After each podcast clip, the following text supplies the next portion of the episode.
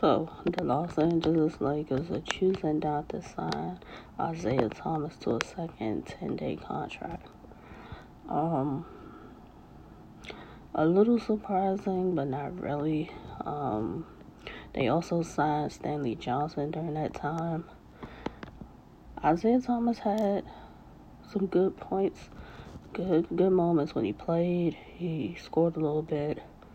You know, he showed enough to why the Lakers signed him. You know, the Lakers did some signing because a lot of players were held to safety protocol or the injuries that the Lakers have uh, had to deal with. So, um, I would think the Lakers not signing Isaiah Thomas back has a lot to do with Stanley Johnson.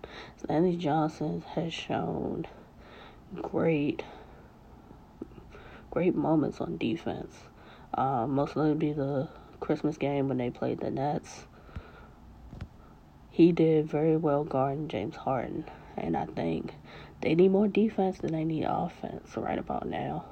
So if I'm the Lakers, I would pass on Isaiah Thomas too for uh, Stanley Johnson. He's a wing.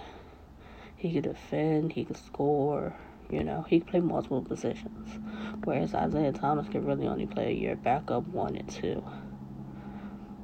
Um, but I can say Isaiah Thomas did do enough for multiple other teams to be looking his way.